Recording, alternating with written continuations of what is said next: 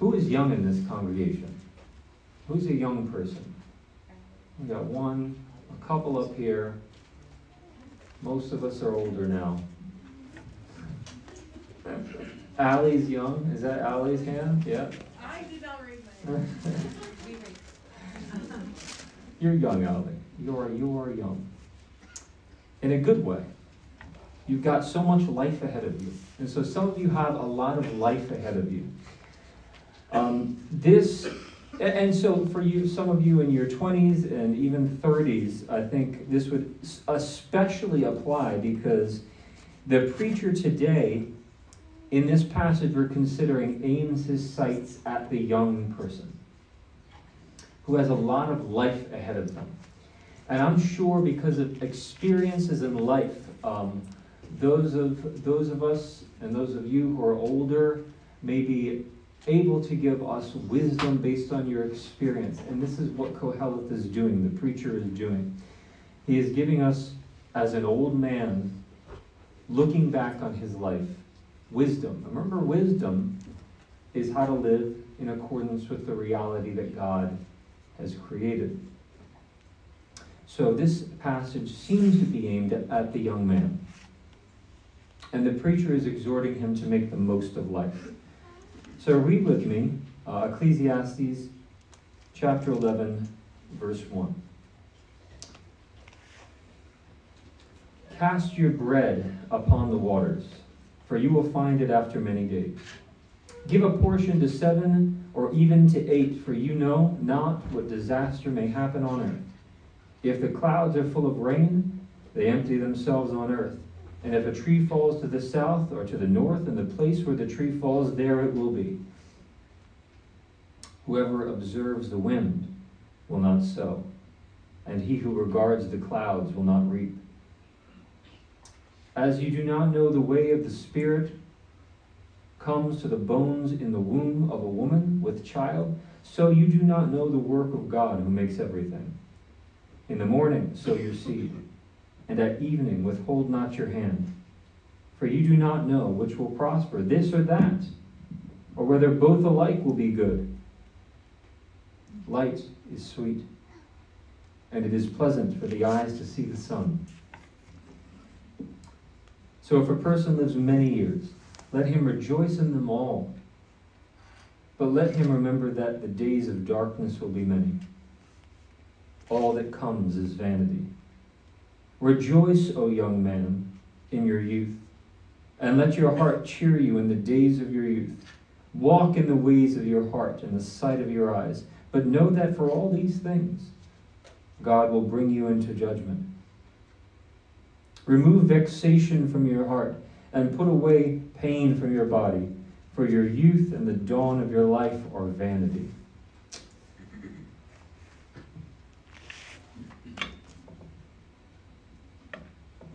There's, you know, my, my little boy, Wesley, turned 10 this past week. 10 years is a decade. And a decade has gone by since I left in the middle of the day at my mortgage processing job in Newburgh, New York, and drove to Orange Regional Medical Center and sat with Nydia. And then finding out that Nydia was going to have a baby that day. And at 9:06 p.m. we watched Wesley come into the world. That was 10 years ago. I'm sure parents you have memories like that. And you know your children are going to grow up and they're going to leave the house and they'll go off to college. What advice, what pieces of wisdom are we going to give our children when they leave us? What, what last teaching can we send them off with? Thank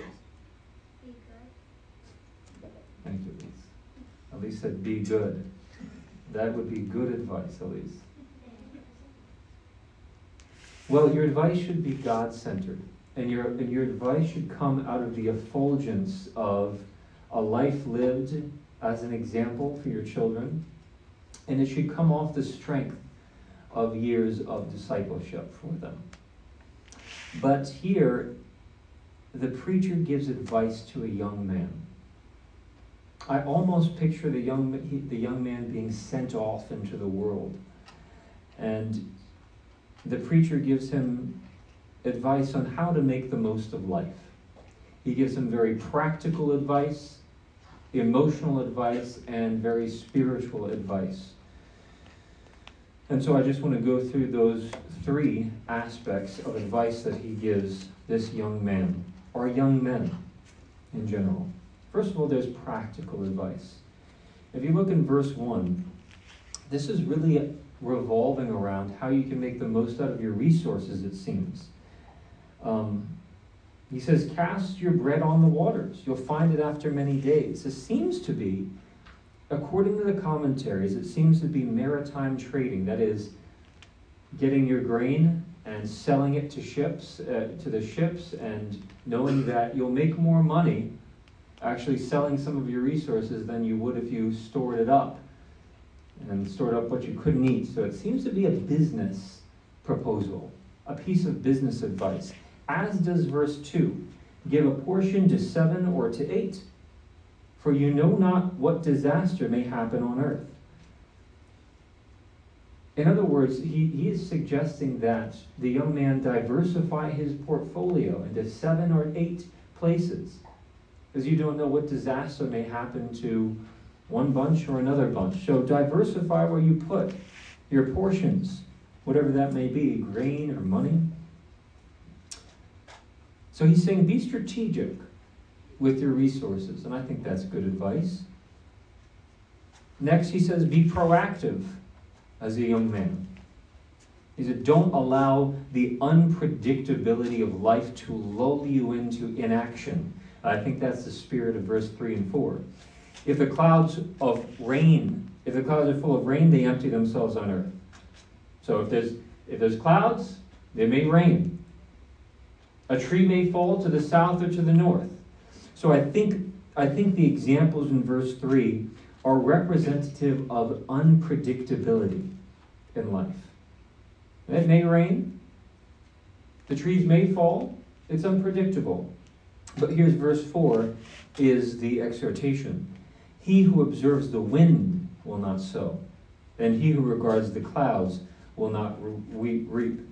So if, if there's a, someone who goes out to their farm and says, Oh, it's too windy to sow, I'll sow tomorrow. Or it's too cloudy to sow, it may rain. These seem to be justifications for inaction, and that will lead to poverty.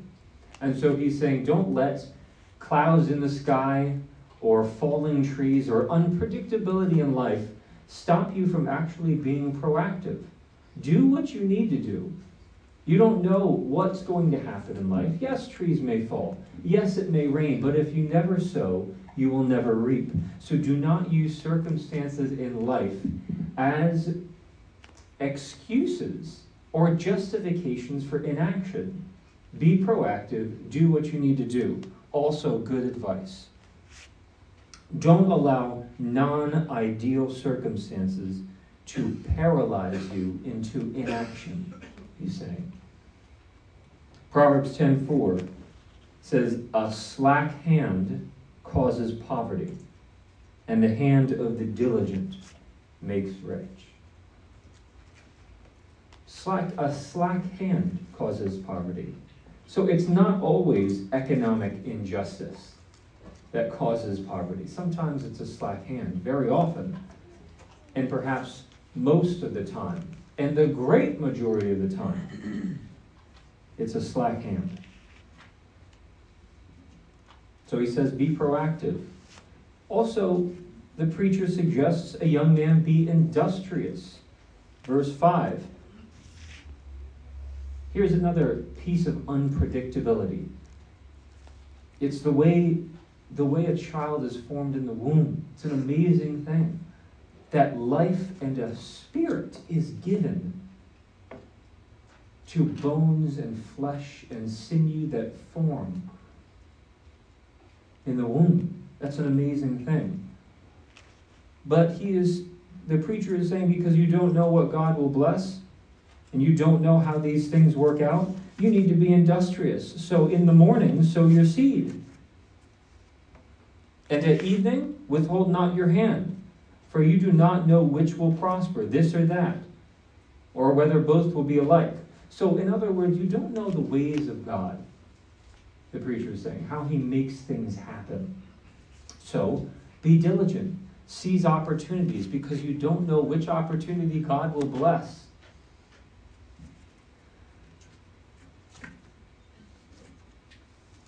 So I think I think that the preacher is is suggesting just very practical, down to earth advice to be proactive and to be diligent and not look for answers from the sky on when to act or how to act. Just do what you know you need to do, young man. Be diligent. You're not you don't know what God will bless. Be diligent. And you're better off that way. And you will certainly harvest because you've sown. Um, one commentator talks about the sovereignty of God in this passage. This seems to be a sovereign God who is able to form bones in the womb. Obviously, there is a sovereign God who does this. This is an amazing thing. But if verse 5, the forming of a child in a womb, refers to the mystical sovereignty of God. Verse 6, like we said, is an, is an exhortation not to hide behind that sovereignty. The commentator says the purpose of the sovereignty of God is not to cause you to lean on your shovel, praying for a hole, right? So we don't lean on our shovel praying for a hole. You have to venture out boldly and let the sovereignty of God be your comfort not your excuse. That is a good word. Let the sovereignty of God be your comfort and not your excuse. You don't wait in a field for God to sow. No, you sow the seed and trust that God will provide a harvest for you. So it's being proactive in life because you don't, and yeah, even he even says, suggests that you work in the morning and the night. He even seems to suggest like a side hustle the preacher. Um, so, not withholding your hand from being proactive in work, because we're not sure what God might prosper, seizing every opportunity.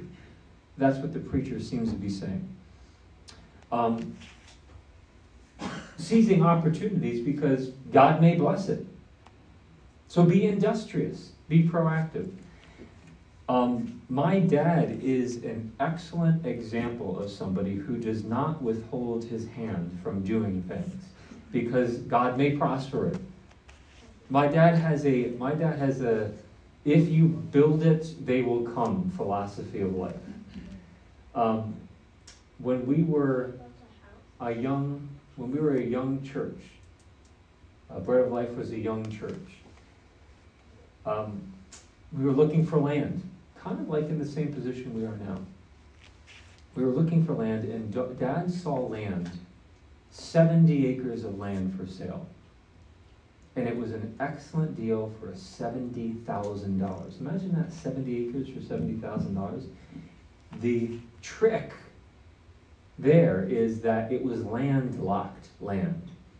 That is to say, there was wetland in front of it, and there was no road access at all anywhere else. So sure, it was 70 acres, and sure, it was only $70,000, but you couldn't actually get to it. So it was on sale for years. No one could build anything there. The town had not given access to anyone to build a road to access the land, and so it was just land for sale. You couldn't access it. I mean, legally, you couldn't even walk through it. Well, my dad, though, um, prayerfully and I would say boldly went as a pastor of this church. I don't even know if a decision was made in the congregation, but they bought the land. They bought this landlocked piece of land. And my dad went to the courts and appealed to put a road through the wetland, and wouldn't you know it, somehow he got the appeal through. And this 70 acre property now is where Bread of Life sits today, and they were able to build a road through the wetland, which was not allowed for years before that, and made that 70 acre piece of property before worthless.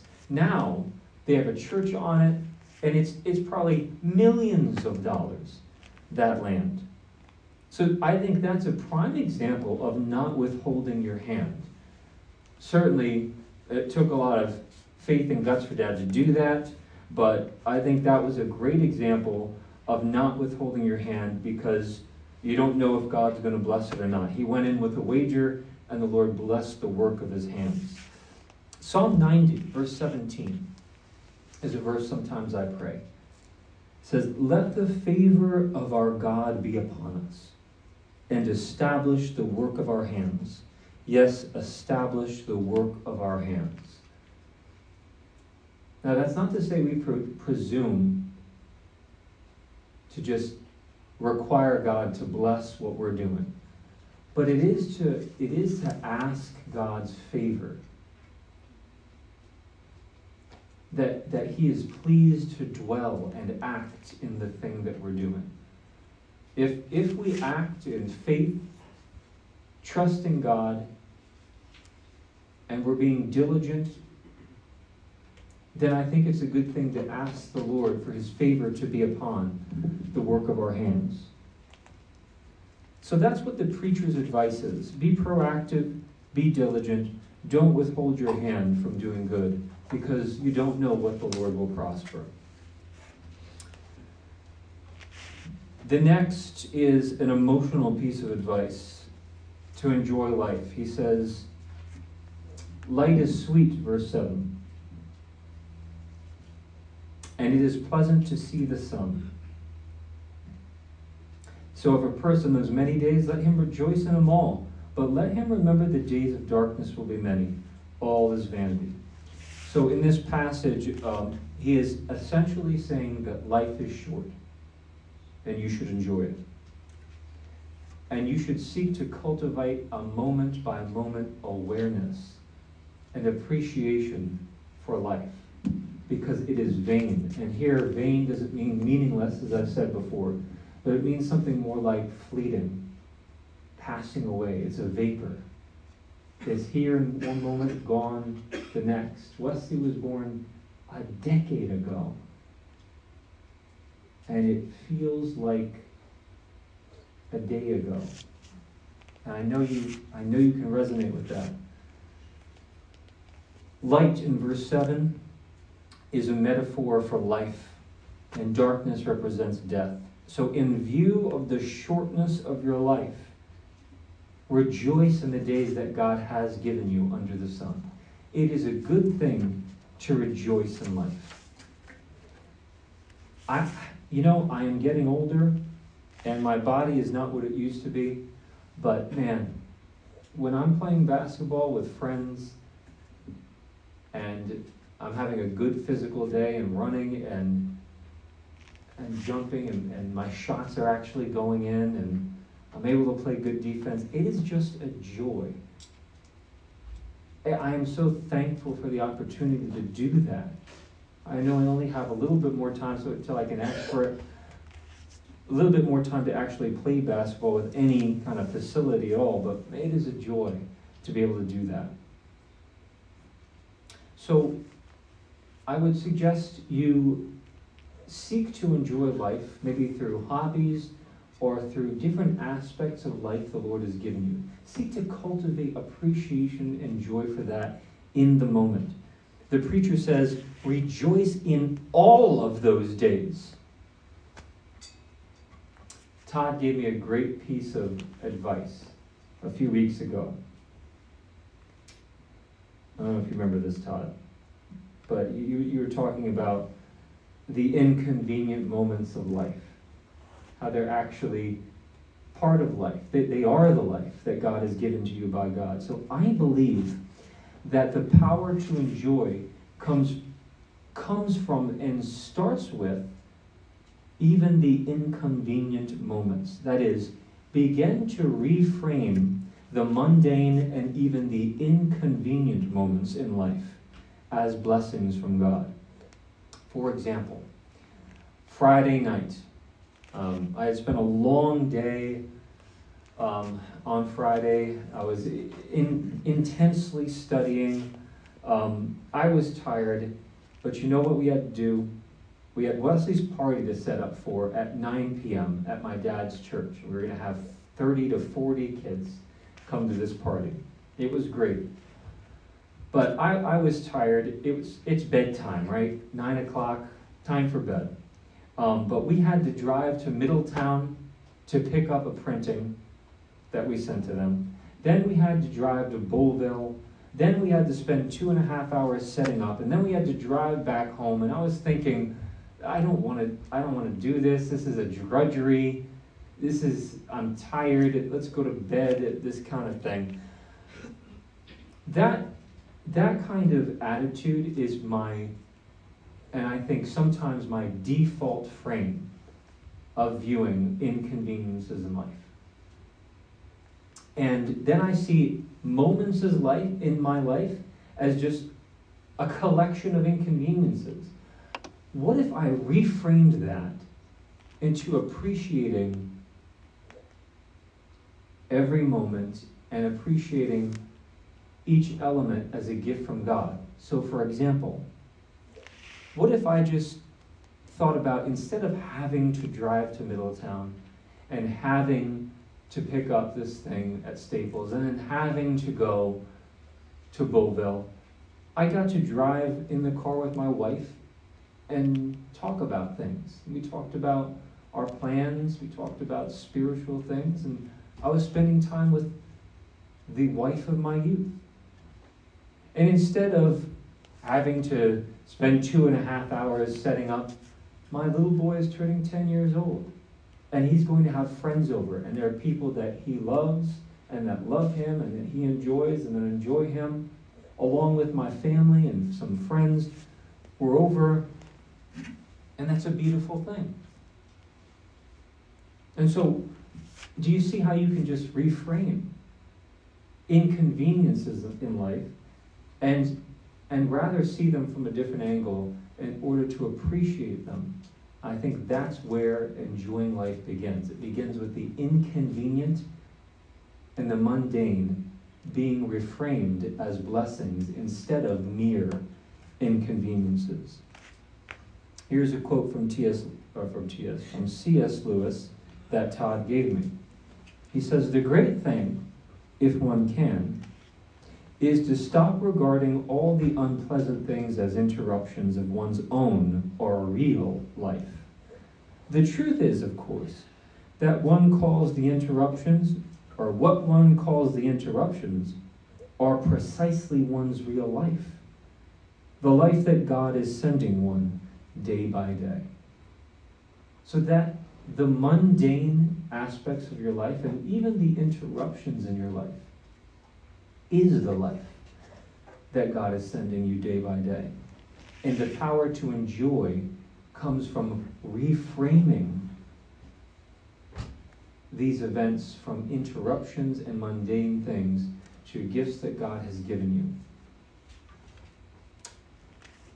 So, the preacher, again, like he's been throughout the whole book, is suggesting that we enjoy life. Then he suggests something that might sound a little strange to sanctified ears. He suggests that you follow your heart. Verse 9 Rejoice, O young man, in your youth, and let your heart cheer you in the days of your youth.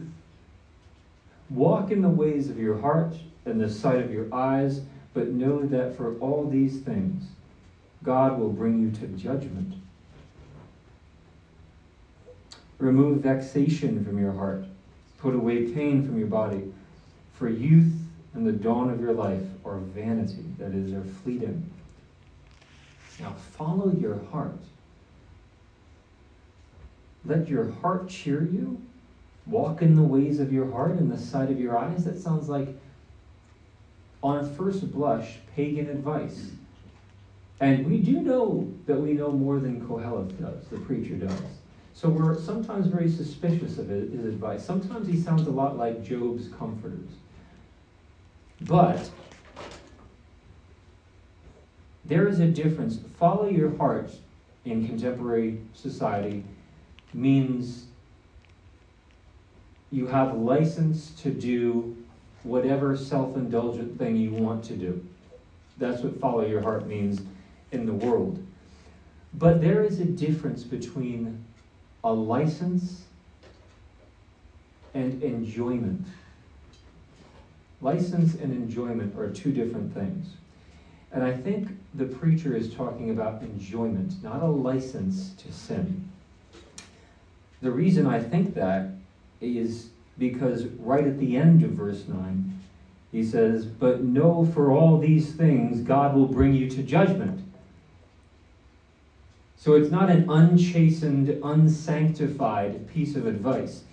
It's actually advice to do the things that bring you joy within the boundaries that God has set for you. Hear that. To do that which brings you joy within the boundaries that God has set for you. Joy is to be pursued, but in, within those boundaries. Very interesting passage is Deuteronomy 28 47, where the Lord brings promises to bring covenant curses upon the people of Israel because they did not serve the Lord with joy. He's, he talks about the covenants will come, and he says, They will come because you did not serve the Lord your God with joyfulness and gladness of heart, because of the abundance of all things. That is a very interesting thing. So, curses, part of the reason the curses will come upon Israel is because they did not serve the Lord with joy or gladness of heart in view of the abundance of possessions and land that the Lord has given them.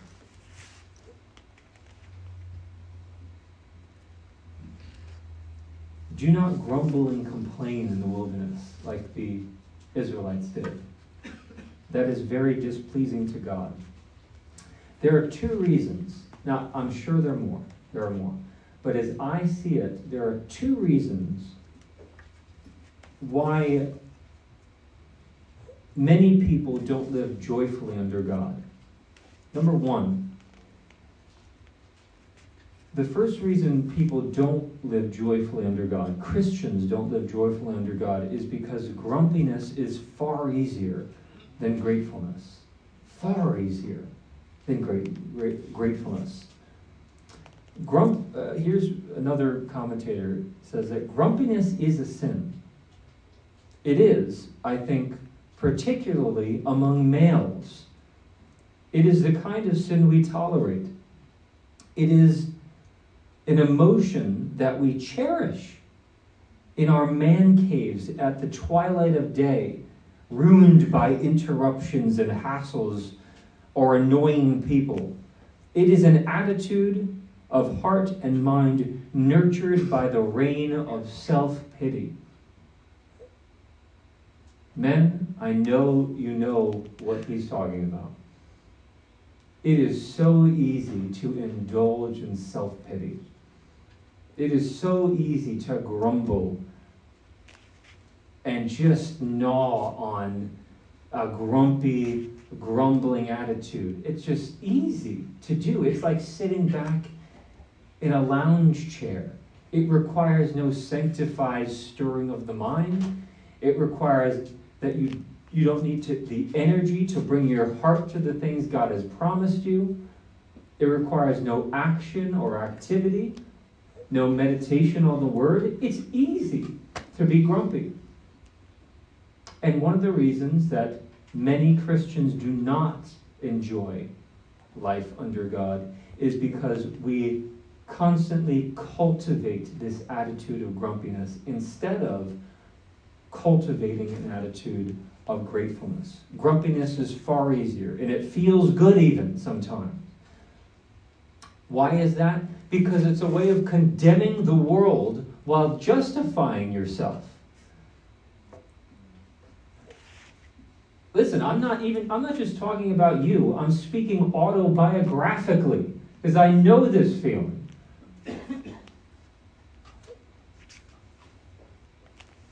It's self pity and it's grumbling and complaining rather than looking at the many blessings that God has given you and cultivating an atmosphere of thanksgiving. A second, so that's one reason that I think many people, especially men, certainly women too, don't enjoy the life that God has given them because they have slouched in to a posture of laziness or grumpiness, which is a lazy, it's a spiritual lazy posture. And it's easy. All right, so that's one reason. The second reason I see that people don't enjoy life under God is because they feel trapped by the status quo. When I was working, this is, all right, when I was working at MetLife as a mortgage processor, it's as exciting as it sounds. you would walk in, I commuted 50 minutes to work. I would walk in and it was Cubicle Village. And I was at the lowest of the low rung. I was not one of the high people who knew what they were doing. I didn't know what was going on there.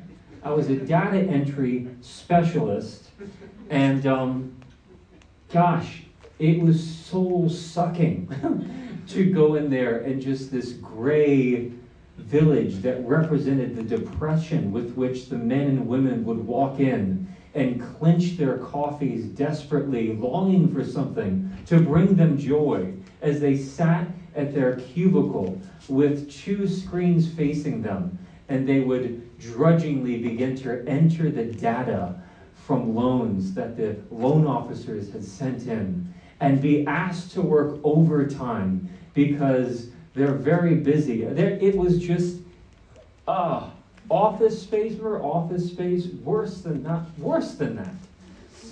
So, MetLife, mortgage processor. And, you know, during this time, I'm in my early 20s, mid 20s, and I was really getting into apologetics. I was reading massive tomes from N.T. Wright, Mike Licona, William Lane Craig, Gary Habermas, all names which you should check out if you're interested in, on the resurrection of Christ, but thousands of pages I'm reading. And I would I was saying to my family, you know, I would love to go to graduate school like study apologetics. There's even some programs like out there that you can study theology, and it was this was mind-boggling to me. But I thought that that was so far removed from reality because I had kind of fallen into this status quo in my mind. Like this was the life that I've been dealt, so I have to do this thing. I have, for the rest of my life, I have to go into the gray office and do the thing, and and this will be kind of my you know, side thing. I could read theology on the weekends and at night, but I remember after that conversation, one of the conversations that I had with my dad, he called me up the next morning and said, Well, why don't you go to seminary? And a light turned on. I said, Wait, why don't I go to seminary? I felt it was, it is this psychologically, this is obvious, but I think a lot of people have this experience. They feel trapped by the status quo. And I realized, well, this would take a lot of work. I still have Nydia, and we, we need to live, so I need to make money. But why not? There are online programs. I'd love to study theology. Let's do this. It, it just took someone speaking into my life and saying, well, why, why don't you just do the thing you want to do? Why not let your heart cheer you in the days of your youth? You know, why not walk in the ways of your heart in that sense? So I did. And it took, I think, five years. But you know what? Five years would have passed if I didn't do it, right? The time's going to pass anyhow. And it was hard, but I did it. I learned a lot. It was an exciting experience. Um, and so, what I'm saying is to take sanctified risks in life and not feel bound by the status quo.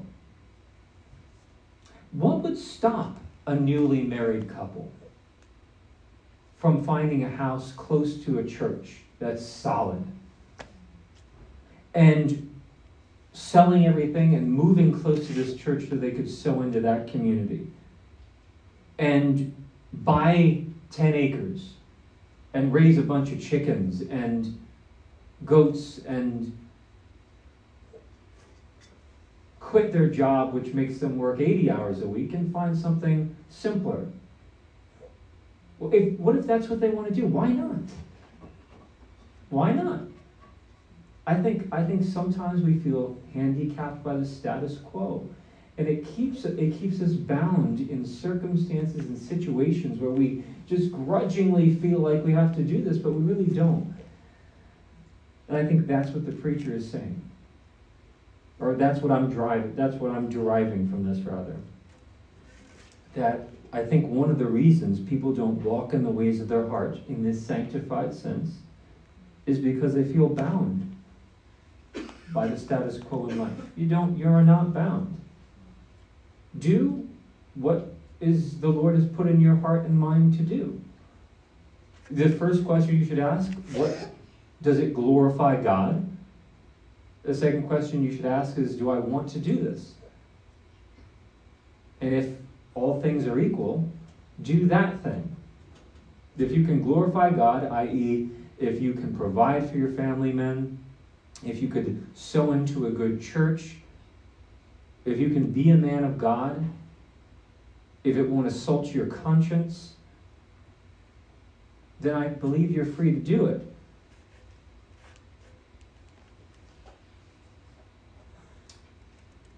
So, enjoy it, follow your heart in that sense. In that sense.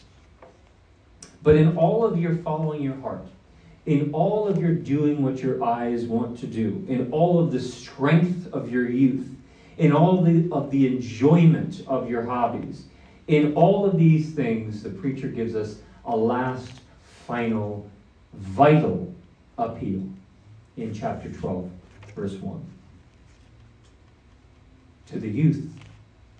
Remember also your Creator in the days of your youth, before the evil days come and the years draw near, of which you will say, I have no pleasure in them.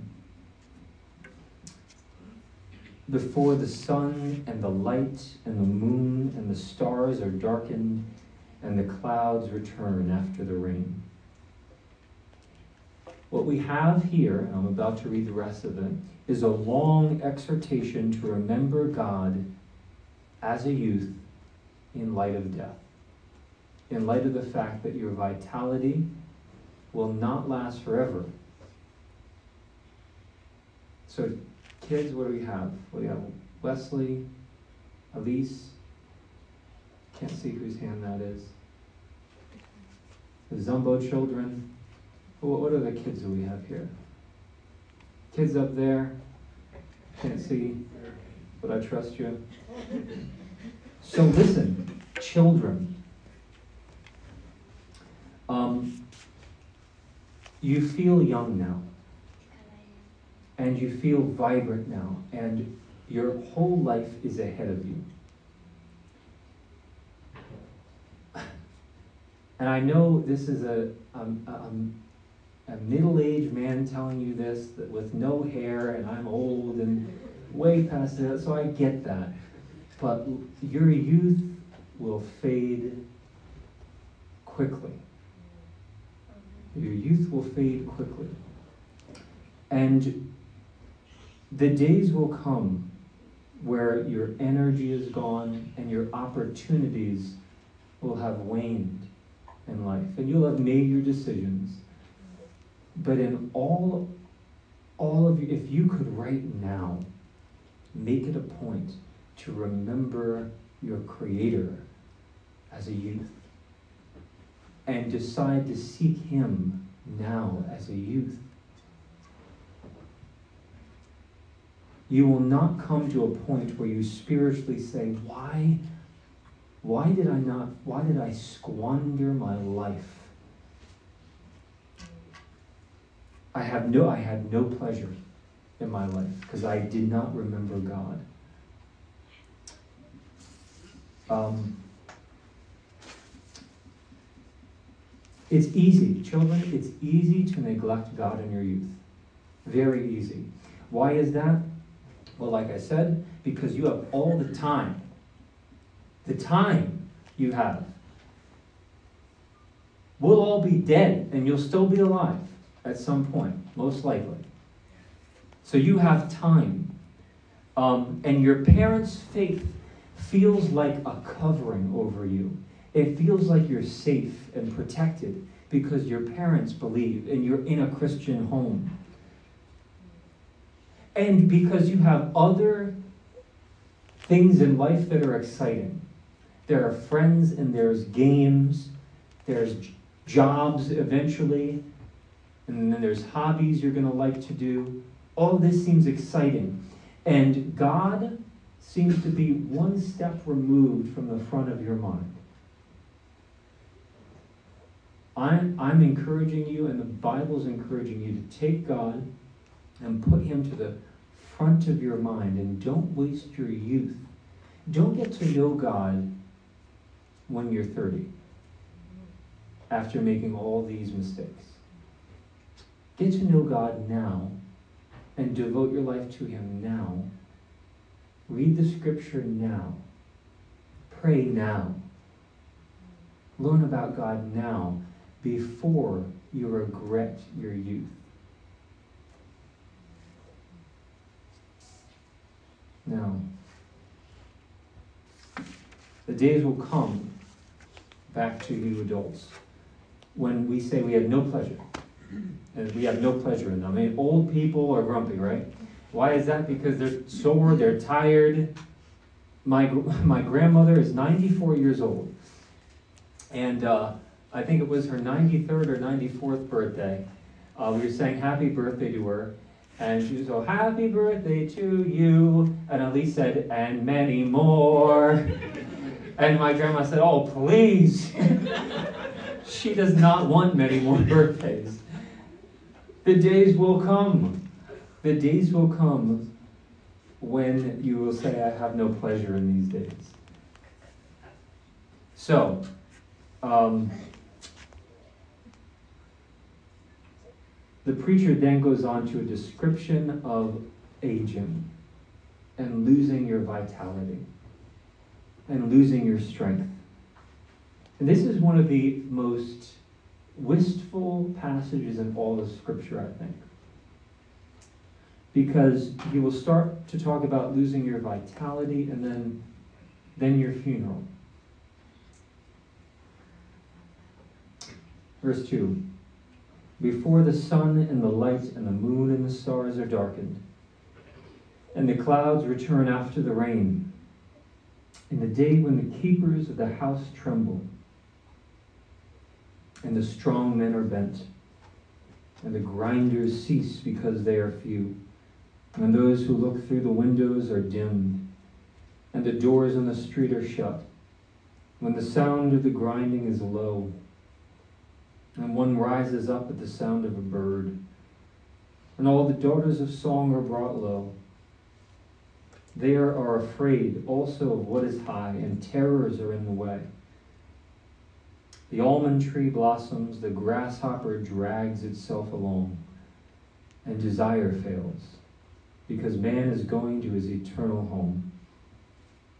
And the mourners go about the streets before the silver cord is snapped, or the golden bowl is broken, or the pitcher is shattered at the fountain, or the wheel is broken at the cistern, and the dust returns to earth as it was, and the spirit returns to God who gave it.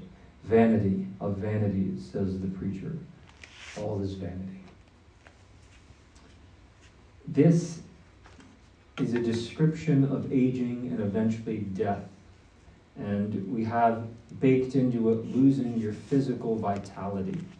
And 1 through 5 verses really are about physical decline and metaphorical darkness coming over a community is supposed to represent aging.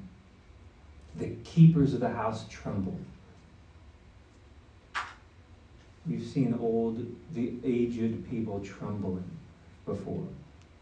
Men who used to be strong are hunched over in this passage. The grinders, that is, the female servants who would grind grain with millstones, they're ceased because there are a few of them left. The doors are shut, that is, they're not open to go out. People are not going out with their friends anymore or to work. The door to their houses remains shut. One rises at the sound of a bird. That means his sleep is not as deep as it used to be. He's interrupted. His boldness is turned to fear. The grasshopper even drags himself along, almost to join the aged man in his aging. And desire fails. Uh, desire there is a word for uh, an aphrodisiac. So he's saying that that appetite will fail when you get old.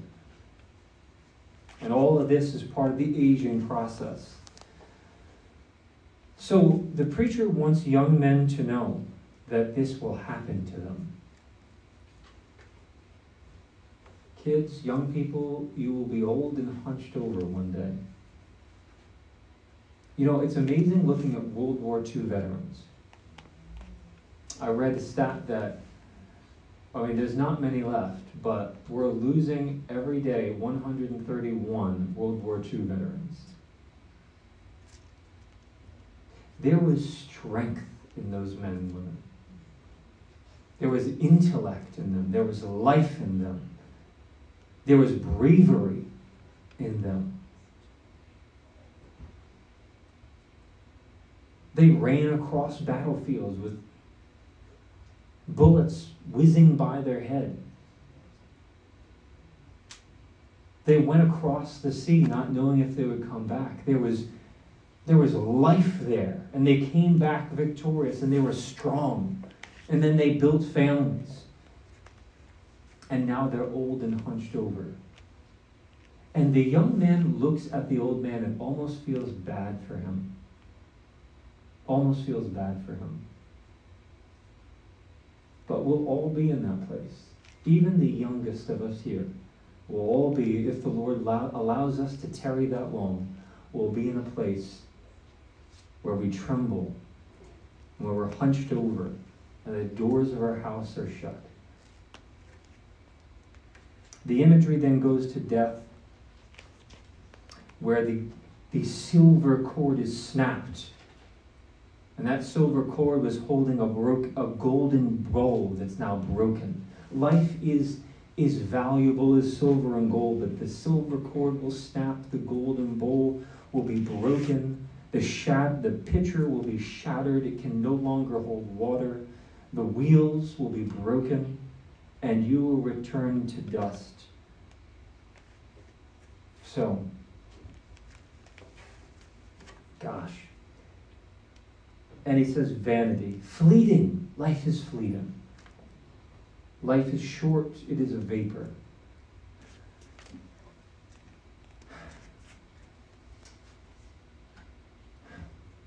So,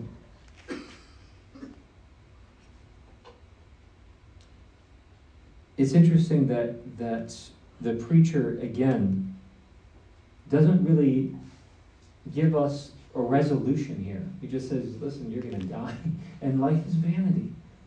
It's fleeting. And this is why it's important. Now we're ending Ecclesiastes. Next week will be our last week. But it's so important to understand that without Christ, this would be our reality. There would be fogginess after life. The preacher's eschatology is very foggy. He doesn't know exactly what's going to happen. He knows we'll return to dust. He knows the Spirit will return to God. He knows there's judgment, even. But it's not as clear as the word we have in the New Testament. Um, so, what, what can we do in light of death? Uh, I mean, how can we cheer our souls in light of this reality so quickly coming to us? I mean, this in our culture, we don't talk about death. It's almost like it doesn't happen to people. And if it happens to people, it's a tragedy. But it's actually coming for us all. It's a fallen world, and God did not allow a fallen world to persist. So, what can we do? I can only, in good conscience, point us to what Jesus said about God's character and provision. He says, Do not be anxious about your life, what you will eat, what you will drink, nor about your body, what you will put on. Is not life more than food, and your body more than clothing? Look at the birds of the air. They neither sow, sow nor reap nor gather into barns, and yet your heavenly Father feeds them. Are you of not more value than they? And which of you, by being anxious, can add a single span to his life? So you can't by being anxious. By you can't add a single span to your life. He says that God clothes the grass and he'll clothe you, O you of little faith. That's the key. He chastens the anxious man for little faith. Yes, we will age and we will die, but you are perfectly safe. This is, this is a concept I've been trying to wrap my mind around for years. That no matter what happens to you in life, you're perfectly safe with God. That is to say, if you were held up at gunpoint or thrown into the depths of the sea to drown with a millstone hung about your neck, it would be very unpleasant.